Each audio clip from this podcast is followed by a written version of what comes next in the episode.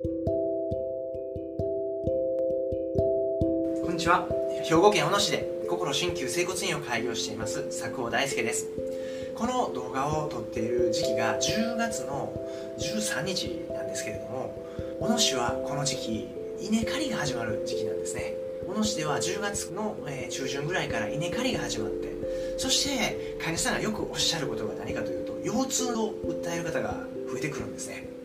ですのでこの度の動画で稲刈りをした後に腰痛がする。そんな時の対処法についてこの動画にまとめさせていただきました。もし毎年稲刈りをするたびに体がしんどい。腰が痛くなる。背中が痛くなる。あるいはお尻周りが張ってくる。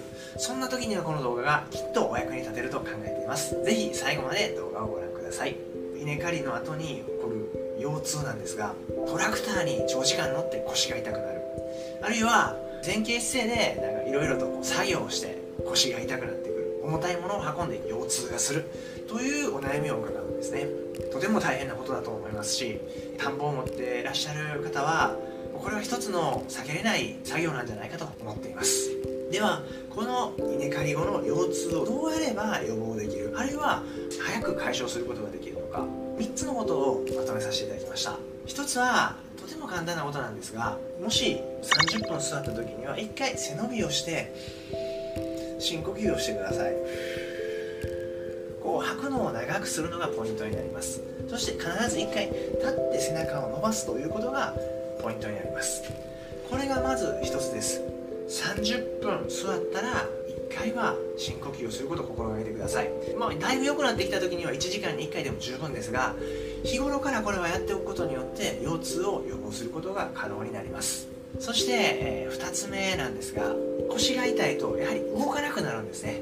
そしてコルセットで留めて腰痛を予防するという方もいらっしゃると思うんですが腰痛になった時あるいはあの腰痛を予防したいのであれば体を動かした方が早く治るんですね。できれば体を痛くない範囲でどんどん動かしていく。ということがポイントになります。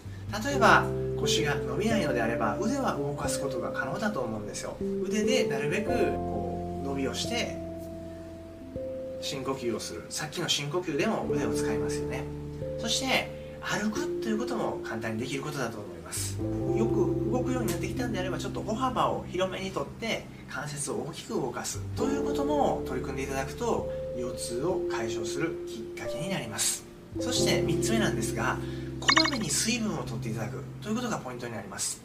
水分を取ることによって体の代謝を促してエネルギーを作ることが可能になります。エネルギーを作ることによって痛みを早く解消していくことが可能になるんですね。とても簡単にできる3つのことですので立ち上がっての深呼吸。そして痛くない範囲で動く。歩いていただくということも一つですし長時間座りっぱなしになったんであれば少し体を動かしていただく。稲刈りをした後腰痛がするようでした。次の日ちょっと歩いたりしてみる。痛くない範囲で積極的に動く。ということを心がけていただく。そして3つ目はこまめに水分をとっていただく。2 3 0分に1回は一口お水をちょこちょこちょこちょこ取るようにしていってみてください。そしたら腰痛の予防にもなりますし今現在腰痛に悩んでるんでしたら早く腰痛が治るようになります。是非この3つのことを稲刈りの時期に取りただいて腰痛を予防していただければなと考えています。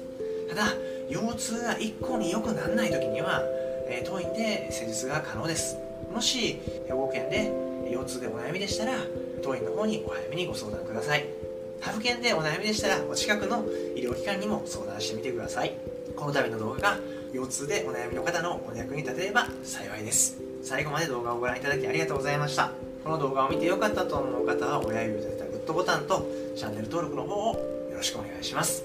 それでは失礼します。